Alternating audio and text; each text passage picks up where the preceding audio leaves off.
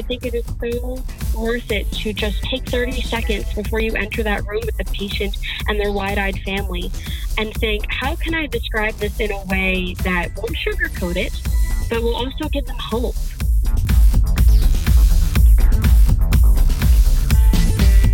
Welcome to episode 44 of About IBD. I'm Amber Tresca. I was diagnosed with ulcerative colitis at age 16 and had two step J pouch surgery 10 years later.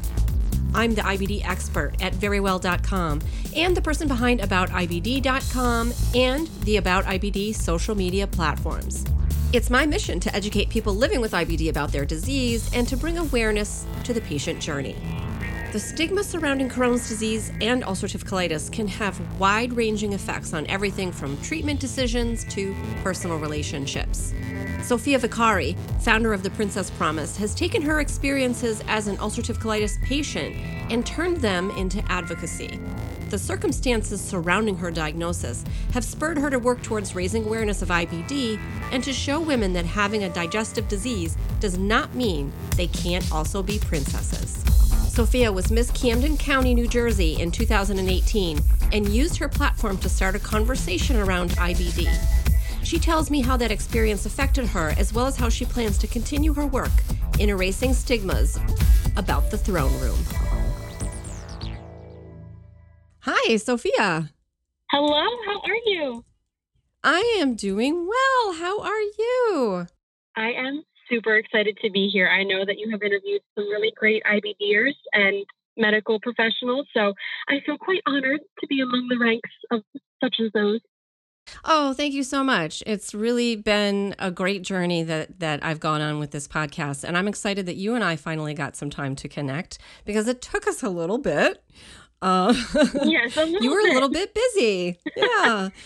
so, First off, I wonder if you would fill in the listeners a little bit about your diagnosis story and where you're at with your disease today. Awesome, thanks. So, when I was in my junior year of undergrad, in the fall semester, I started having diarrhea that wouldn't go away. And I thought, you know, like most women, I'm sure, think, oh, I must be getting my period. Things are changing down there. It's fine. It'll go away. And then it like my period was two weeks ago. This isn't normal. And so what I did was I kept an eye on it and one day I saw a little bit of blood in it and I thought, okay, this is definitely a problem that I need to address. So I had just switched my birth control from the pill to the patch and I thought it could be related to that. So I went to the gynecologist and they were like, this is so not in our league. You should go to your general health doctor. It's probably a stomach bug if only. So I went to my pediatrician because I was 20 years old and had not made the switch to a big girl doctor. And that was a bit frustrating because at the pediatrician, they are used to sort of talking down to you as if you were a child. And, and when they started suggesting things like celiac uh, and all those things, they're like, it's autoimmune disease, blah, blah, blah. I'm like, yes, I know what that was. I took honors bio in high school. I remember that class. So they sent me to get blood work and stool samples done. And it was really embarrassing because I, I went to school two hours away from home. And yet, somehow on family weekend, we met a doctor who works in the pediatrician's practice that I went to. So now I'm walking out of the doctor's office feeling totally defeated that I've got this poop problem and I'm carrying this huge, I guess, plastic hat is what they called it to collect all my samples, and I had nine empty vials in a bag that I had to fill over Thanksgiving break. And I'm walking out with the poop hat of shame, and I run into that doctor that I ran into at family weekend. What are the chances? So that just made me feel even worse. And so Black Friday, I got blood work done. I hate needles. It was a thing. It was not a fun thing.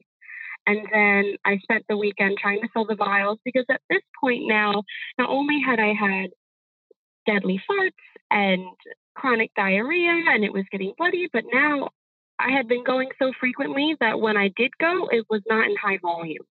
And so that really made it difficult to fill up all the vials. And the stress of knowing that I needed to get it done before I went back to school, back to the dorm that I shared a bathroom with five other women. And I didn't want to bring the poop hat and the vials because Lord knows when I'd be able to drive it back down to mom at home because I didn't have a car at that point. It was a mess. But by the grace of God, I sold all the vials. We sent them in.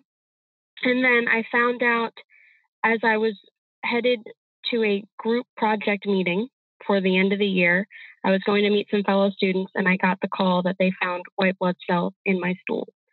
And my heart just sank because it was great to find out that they didn't find any markers for celiac because I love all things carbs, but I knew that this was a, a, problem. And so I get to the group meeting, and my friend who has alopecia, which is another autoimmune disease, so she completely understood. Uh, you know, she sort of commiserated with me a bit. And I, I finished out the semester. I took a two hour tap dance final somehow in a flare that I didn't know was a flare. and then we went to get a check in, a checkup at the UPenn in Philadelphia because that's where the pediatrician referred me to. And they wanted to schedule me for an emergency colonoscopy right away to figure out what was going on.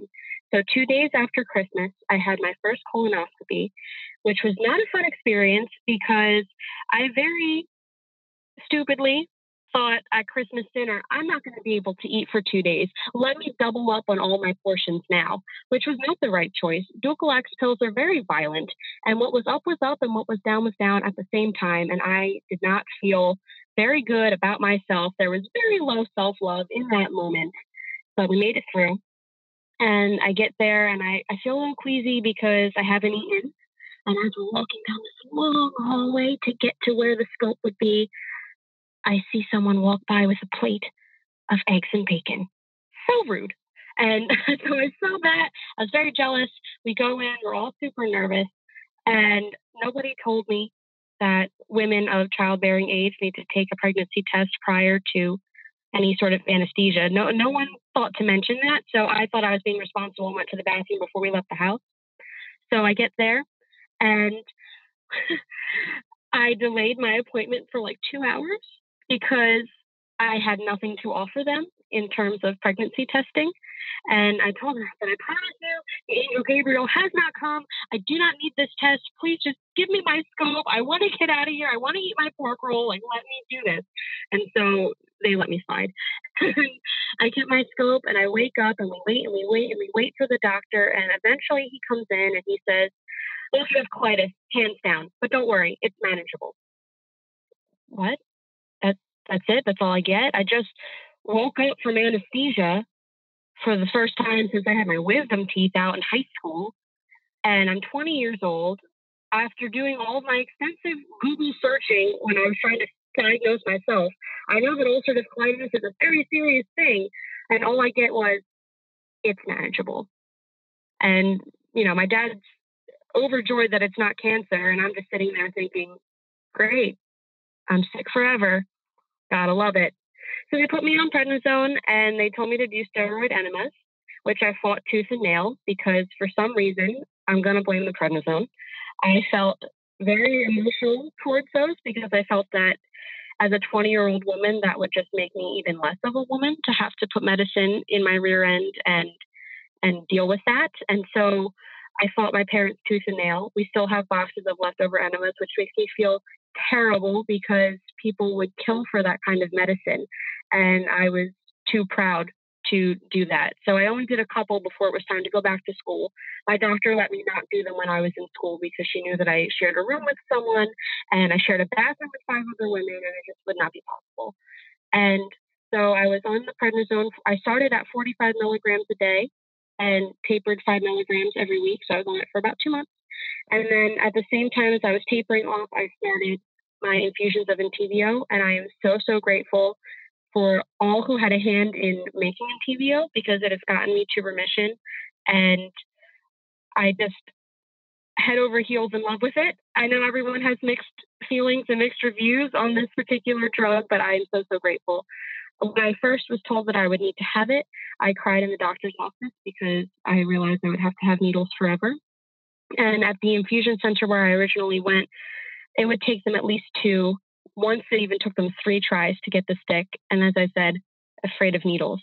But now we've since switched over to a doctor closer to home. And now I'm BFFs with my infusion nurse, Donna. She's my infusion angel, and she gets a whole one every time. So if I could look back and tell that 20 year old scared, an unself loving girl that everything is going to be okay, I totally would because sure, everything's not going to be okay 100% of the time, but I never imagined my life could be like this. And I'm just so grateful. Thank you so much, Sophia. I feel as though people can take away a lot of good tips from how things happen to you in sort of a um, don't do it this way kind of thing. Don't go to the bathroom before you leave the house. Hold it in. Yes. Hold it in. No one told me.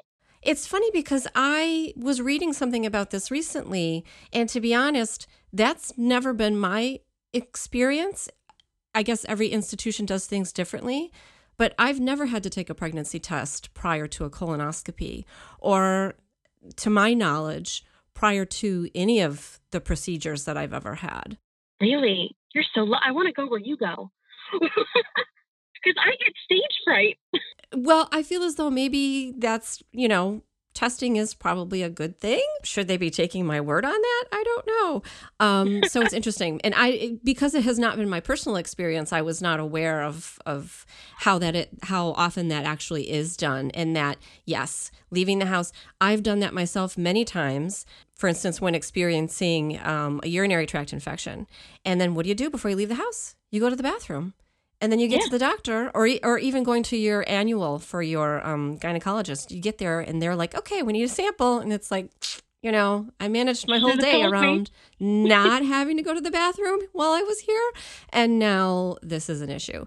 So as you mentioned you were in school when you were diagnosed. How do you feel about that statement from your physician now when he came in and said it's colitis but it's manageable. Do you feel that manageable is accurate? Well, I went to school for communication studies. And so I have learned extensively about the power that our language and our words have.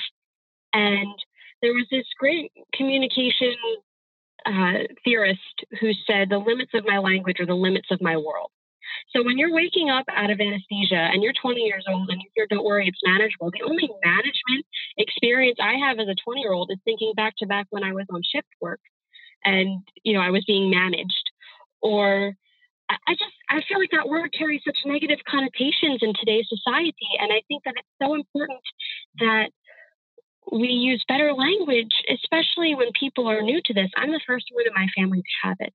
And so I feel very strongly that I understand that doctors diagnose this multiple times a day, multiple days a week, multiple weeks a year, and that they're a bit desensitized to it. But I think it is so worth it to just take 30 seconds before you enter that room with the patient and their wide eyed family and think, how can I describe this in a way that won't sugarcoat it, but will also give them hope?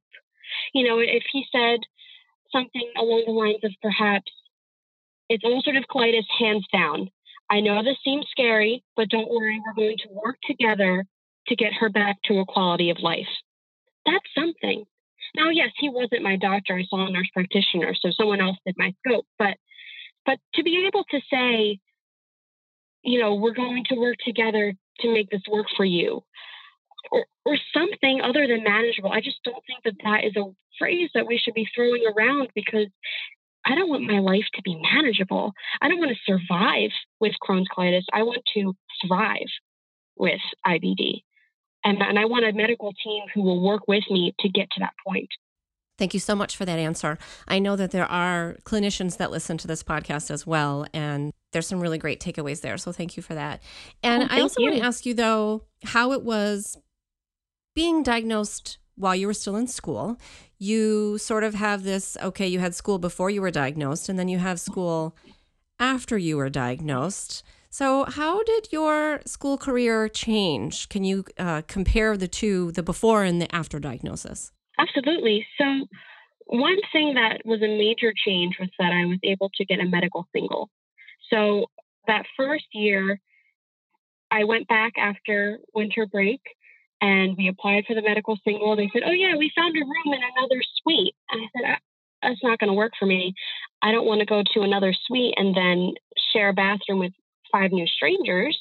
I want my own room with my own bathroom." So I had to wait until senior year to get my own room with my own bathroom. And my doctor wrote me a, great letter. She really laid it out. I think having the blood in the stool in the letter was a huge deciding factor to grant me this medical single because when I applied for it for this past year, my grad school year, I was initially denied. And I went into the appeal and I'm like, chronic illnesses don't just go away.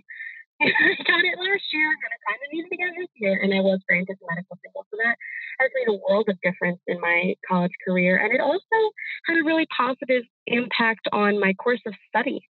So I don't know how that is with other majors, but with communication, a lot of times when we have assignments, we get to choose the topic on which we research. So it'll be, you know, write a research paper, write a research proposal, but we can choose. And I was always sort of drifting in the wind when it came, I really wanted to focus on. And after getting diagnosed and founding the Princess Promise, I really started honing in on IBD, IBD and femininity, medical communications. And so that helped guide some direction to my course of study, both in my undergrad and in my graduate year. Now, one thing that was really a negative was that along with changing my birth control and getting diagnosed with a lifelong illness, I didn't even realize it, but I had gotten depressed. I'd always had anxiety, uh, much to my dismay when I realized it, because of an honors kid, an overachiever like my immune system. I, I was always on the go, always doing things. And then now to add this element of depression, I I realized how little I socialized in the last couple of years of college. And this isn't all IBD related. I mean, I was upset to leave home in the first place. So I, I definitely think if I had had mental health intervention prior to starting my college career, my story may have been different. But I am, you know, you can't live life with regrets. This is my story. This is how I've come out of it. And I tried very hard to cram four years of socializing into my last year, into my grad school year. And I had a great time. So IBD definitely gave me more direction, and this past year, getting my mental health on track helped give me more of a social life with that as well. That's really interesting that you say about socializing because I think that's true for a lot of people with IBD. The socialization does get to be really challenging. And it's not because you don't want to do things, it's not because you don't want to have the college experience, it's because you literally can't. You liter- literally cannot do those right. things that other people your age are doing. So, you're glad now that you have sort of taken control of your mental health and you're socializing more. And you were Miss Camden County 2018. Yes, I was. so I'm a little bit in awe that you are able to do all of these things despite all of the barriers that are in your way. And so you were diagnosed prior to this. So take me through that experience a little bit. And what is that like? Like, I, I have zero frame of reference for what it is like to be miss anything. So, can you orient me and let me know what's that like from your perspective of also having ulcerative colitis? Absolutely. I'm so glad that you brought that up because uh, on my Timehop, every all the pageant things are, are popping up again, and so I, I'm getting to relive it a little bit. So, when I was a freshman in high school, I did my first pageant. It was for my town. I got first runner up. And then the following year, I was uh, crowned Miss Magnolia 2012. And I lived into this year of service with every fiber of my being. I loved being a princess, it was so amazing. And so when I, I was diagnosed and I did not feel like a princess, I that's when I realized I need to found the Princess Promise because if I'm going through this, then surely somebody else will as well. And so within a year of being diagnosed, not only did I found the Princess Promise, but a few months later, I signed up for the Miss Camden County pageant because that was always in the back of my mind when I was Miss Magnolia. And now it seemed like the absolute perfect opportunity to go for this title. I'm not sure if you are familiar at all with how the Miss America organization works, but every contestant, well, now they're called candidates, have what was formerly called a platform. It's now called a social impact initiative. And so I obviously adopted the Princess Promise as my social impact initiative. And what was great about this pageant system is that every title holder's crown has four points, and they stand for scholarship, service, success, and style. So they really want to hear about what you're passionate about. They really want to hear about the head that holds the crown more so than look at the body that supports it. And I couldn't wait to share my truth and spread my message of the Princess Promise with the pageant world and the bigger world uh, as a whole. So when I went into the pageant interview, the judges were very taken with my whole attitude towards IBD and my platform itself. And I tied for scoring an interview, and then I also won the title. And then throughout the year, I would take pictures when I was at events. I would take pictures with restroom signs and all sorts of things to promote my platform and, and continue not only posting to my Miss Camden Facebook page, but also continue producing content for the Princess Promise. And finishing up undergrad. Not quite sure how I accomplished that. I think little sleep had something to do with it, but it, it worked out. And then I went into Miss New Jersey. I did not win the fabulous Jamie Gallarado. She won, totally deserves it. But I was so ecstatic to tie for second place in community service. And I also got Rookie of the Year non finalist interview and overall interview. So I beat out all of the top 10 in interview, which was really amazing. And after the pageant, one of my friends who had previously won that award for the past few years came up to me and there were tears in her eyes. And she said, You spoke your truth. And they loved it. They loved it.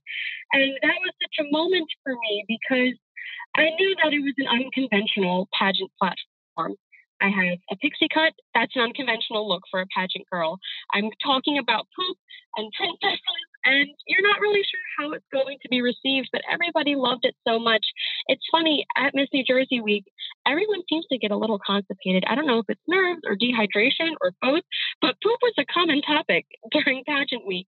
And one day in the theater, when we were rehearsing, one of the hostesses found this poop emoji pen and they said, Whose is this? Anybody know? And one of my pageant sisters said, I have no idea, but you have to give that to Sophia. So, you know, we all sort of bonded over this. Everybody loved it. And it was just so great to have it so well received, especially in such a traditionally feminine and princess realm as the pageant world. I love that you are doing this work and that you are sort of bringing a different dimension to this. Um, but how did you manage to do all of this? And then take me through what are your responsibilities as Miss Camden County and how would you manage this having ulcerative colitis? So I have a really great support system. My doctor's office in Donna worked around my school schedule to schedule my infusion. So I was able to get in on Fridays instead of having to drive the two hours home in the middle of the week and come for infusions and then drive all the way back up to school. And then my mom, she would handle a lot of the driving to and from events, which was amazing. And I'm very grateful for that. So my routine, at least in the fall semester, Monday mornings, I would go to the CAF. I would eat before class or work or whatever I had. And I would just Google events in South Jersey, fundraising in South Jersey. And I would look up different places that I could reach out to and say, hey, you know, I'm doing this year of service. Can I come and, and be a part of your event? And most of the time, they were very receptive to it, which was nice. And I also had great pageant friends like my friend Jess Indio, and she would invite me to a lot of things. So that sort of covered that area because as a local title holder and state and national title holder in the Miss America organization, you are required to serve out a year of service. So not only do you promote your platform, you also promote the national platform, which is Children's Miracle Network Hospitals. You train for the next level of pageantry. So I was going through a, couple mock interviews for Miss New Jersey. I was picking out my gown. I was trying to eat healthier, which was really difficult for me. I do definitely tie my emotions to food and trying to find time to work out was a struggle, but I also had dance class because I was a dance minor, so that did help me out a little bit. And all of these things together made such a whirlwind. I had to cut out a lot of socializing because I would go home almost every weekend to be able to do all of these events and things. But my year of service is something that I will always cherish because I met so many wonderful people. I did such amazing networking. And I was able to spread the message about IBD, bring about more awareness, show that we are not burdens to society, that we are still out here doing amazing things, getting our education, joining the workforce, helping others. And so it was just such an amazing opportunity to do all of that and trying to schedule things ahead of time and sleep when possible and doing a lot of homework in the middle of the night as well. All of these work together to make for one insane and amazing year as Miss Camden County. Wow, that's amazing. Thank and thank you for doing all of that and for bringing, you know, IBD awareness to people who probably didn't know anything about IBD before you walked into their lives. So that's really wonderful. Thank you. And you know what's surprising was that I wasn't the first person to compete in the pageant with IBD. Uh, there was Lauren Talvacchio. She had held a few local titles in the Miss New Jersey pageant, and she had IBD. Her platform was about it. So she was a couple years before me. And then I don't know if you remember, but People magazine did a video on Facebook about a med student who has Crohn's disease and competed in a pageant. She was in the Miss New Jersey pageant a couple years ago. And so it's just so amazing. The, the more I talk about IBD with others, I find the more people say, "Oh yeah, I know someone who has that," or "Oh yeah, I, have heard about that." And of course, I try not to get upset if they say, "Oh yeah, I have IBS" or "I have stomach problems," because every battle is valid. Yes, it's different than mine, but pain is still pain, and so it's great that we can start to destigmatize the conversation around bowels in general, and and wipe away IBD stinky stigma one conversation at a time. I agree with you. Sometimes it does get a little frustrating, especially if you are not in a great place and you're in the middle of something uh, that's really taking over your life. For instance, a flare up or a procedure, and someone says something like, Oh, well, gosh, is it like having the stomach flu? But at the same time, their reality is their reality. Your reality is your reality. And all we can do is educate, I guess, is at the end of the day. Exactly. Yes. The, the key to eradicating stigma is educating. I ran into uh, another gal who is competing, and now, gosh, I can't remember exactly where uh, what pageant she's competing in. Um, I met her at IBD Day on the Hill, and it really did start me on the path of thinking about this and and sort of non-traditional ways to raise awareness of which this is this is a great one. So this is wonderful that you're doing this work.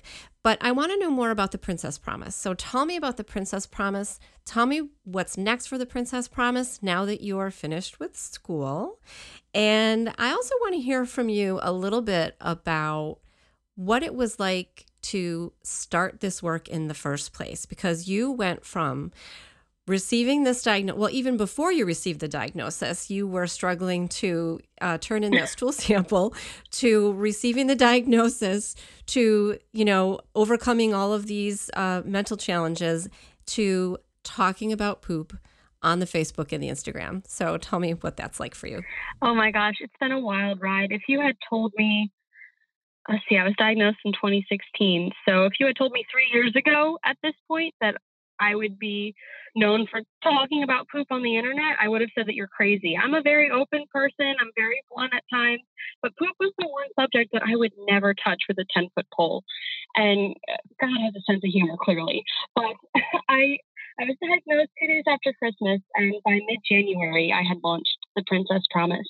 And I credit the winning combination of Jesus and prednisone because I couldn't sit still and I couldn't sit and mope. And yes, I needed to learn how to handle bad news in life, which I eventually did. But it was great to channel a lot of my energy into something positive because when I was frantically Googling, I found a lot of horror stories. And my nurse practitioner at the time, she said, stay off the internet unless it's the Crohn's and Colitis Foundation's website. I don't want you looking at anything. And I thought, well, you know what? Someone's got to put some positivity out there. Of course, since founding the Princess Promise, I've found so many other amazing IBD bloggers, such as GI Jen, eh, Own Your Crohn's, so many great things. But at the time, I thought, let, let me go out there into this space and, and fill it with sunshine and rainbows. and so I didn't want to sugarcoat anything, but I wanted to show that you can still survive and thrive with IBD because we're getting new cases every day. And the fastest growing patient population are children under the age of 18, and they need someone to look up to. They and their moms and dads need to know that their hopes and dreams of a college education or a great job in a trade field or getting married and, and, having a family, all of these goals that they always had for their child birth are still very possible. So I launched the Princess Promise with the promise that no matter what we experience, we are still princesses. Because society tends to put the definition of princess in a nice little feminine box with a bow and some ruffles and a ball gown. And I had to relearn what a princess meant to me because I had come from my Miss Magnolia background. my honors thesis in grad school was on public relations for Disney princesses.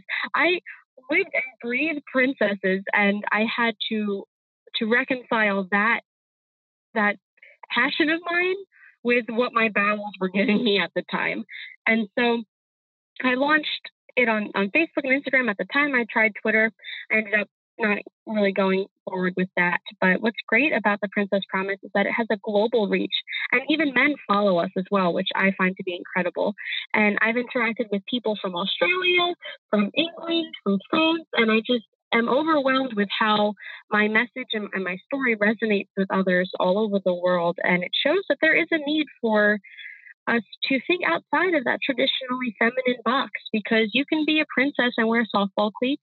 You can be a princess and poop a lot, and you can be a princess and yes, wear a ball gown. There's nothing stopping you from holding your head up high so that your crown doesn't slip.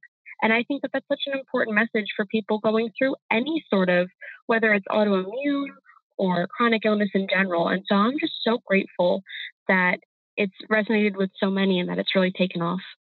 I agree with you in that we need to change our perceptions, I think. And quite honestly, the perception that women are somehow not people that get digestive disease are it, like that's actually that's killing people that's not great it's it's really wonderful that you've been able to uh, do this outreach, do this work, and educate, bring people into the fold, and then I think also make other women feel better about living with digestive disease, maybe even just a little bit, you know, because it tends to make you feel maybe a little bit a little bit less than womanly, to be honest. Absolutely. It I mean, I fought those enemas tooth and nail because I didn't think it made me feel like a woman, which is ridiculous because at the end of the day, I can still be whoever I want to be. And those enemas would have helped me get to this place so much faster. And so I hope that I know that you asked what's next and, and I have so many different doctor Q&A videos coming up and doing things like this and, and just producing more consistent content now that I don't have finals anymore. And, and I hope that all of this will work together to help educate and inspire and make people laugh because my mom taught me that if you can't laugh at yourself, who can you laugh at? And yes, this is a serious disease, but there's no need to be serious 100% of the time if cracking a smile can help you or someone else. You're totally right about that. If we have to be serious 100% of the time, I'm failing at that like 90% of the time. So. yeah, I mean, I can't even get to my diagnosis story without cracking a couple jokes. So you work with what you got. Yeah, yeah, absolutely. Humor is great medicine for us. So let everyone know where they can follow the Princess Promise. I think you said that you're not on Twitter. I wonder if I can coax you over to the Twitter at some point. But where are you currently? Maybe now that I don't have grad school, I'll be able to branch out a bit. But we are currently on Facebook, facebook.com slash the Princess Promise. And we are also on Instagram, instagram.com slash the princess promise. And I also have a Wix site, which I've posted the link to on my Facebook page a couple times. That's where my webinar is on social media fundraising. If you have any Crohn's and Colitis Foundation fundraisers coming up, you want a little extra boost for. And I have some blog posts on the website as well. And we mainly operate through Facebook Lives and Instagram stories now and all sorts of things I can't wait to explore further now that I'm not in school anymore. Yeah, I can't wait to see where this takes you. Um, I admire your energy. I admire your advocacy. And I hope, like, you're not too far from me. So I hope we can meet up in person one day. I would love that so much. Yes. I don't know. Is the world ready for the two of us in the same place at the same time? I, I hope their bathrooms are ready. we, we have to pick a place with really superior bathrooms. One time I did an event in New York with my pageant friends, and we're all in crowns and sashes, and we went to the bathroom, and it was superb. So I Facebook Live from the bathroom, as one does, and it was so much fun. So we definitely, when we meet up, we need a place with an excellent bathroom from which to Facebook Live. That would be so fun. I whenever I go to conferences or events now, well, not all the time, because sometimes the bathrooms are unremarkable. But if they're interesting at all, sometimes I'll take a photo or sometimes if I, I confess if they're really gross, I kind of like to take a photo because I'm with you on the idea of I want to share positive stories. So I want to share what's positive in my life, but I also want to share that sometimes we have to use public restrooms and we don't have a choice and they're really kind of icky, you know. But in general, um, most places where I've gone to events, it's been especially like Las Vegas Really? the bat like the bathrooms in every hotel um that I've been in and not that I've been there I've only been there a few times but I was like it was even the bathrooms in Las Vegas are like shockingly amazing. I think I have a few pictures on my Instagram but uh yeah that's super fun. Oh my gosh, Facebook live from bathroom. I actually never really thought about that before. That's a great idea. Oh, we're to do that. Oh, it's great. If it's if there's a, a separate section from the stalls, because for some reason in this country, our bathroom stalls have awkward gaps between the doors, so that you make that crazy eye contact with someone when you're trying to figure out if it's occupado or not. But if the room is separate from the stalls, then yes, go for the Facebook Live and the Instagram story because people need to get bathroom inspiration. It's it's the throne room after all. And you know, a lot of mm-hmm. women's bathrooms have that little lounge attached. Not a lot, I should say some. Especially when you go into like New York City, especially the like the theater district and stuff like that, where you have older buildings. They have these sort of elaborate um, lounge areas with furniture, and you know sometimes they decorate them and and whatever. Like those would be those would be some perfect spaces for some Facebook lives. We need to do a bathroom tour of New York. I'm gonna look that up. We need to make that happen. I have summer Fridays now, so we're going to make that happen. Let's do it. We'll make some plans for the summer. It sounds great. Stay tuned, listeners, for the bathroom tour of New York. Thank you so much, Sophia. I'm so glad we finally got to uh, find some time to talk. Absolutely. I cannot thank you enough for having me on, and I look forward to our bathroom tour and other future collaborations. Thank you. Hey, super listener. Special thanks to Sophia Vicari for taking the time to talk with me and for using her platform to raise awareness about IBD. The stigma we face as IBD patients can be overwhelming. Many people living with IBD feel isolated. Because of the way digestive disease is thought of in our society, a lot of suffering takes place in silence. It's women like Sophia who are working every day to ensure that no one with IBD feels alone. You can support Sophia on Facebook and Instagram by following her at The Princess Promise. You can also follow me on the Twitters, Instagrams, and the Facebooks at About IBD. If you're looking for disease information, please go over to verywell.com. Once you're there, you can use the search box to find information about IBD that I have written and which has been medically reviewed by a practicing gastroenterologist. If you can't find a topic that you're looking for, head over to my blog at aboutibd.com and use the contact form to send me your ideas. Thanks for listening. And if you're in the mood to tap out a review on Apple Podcasts, I would really appreciate it. And remember, until next time, I want you to know more about IBD.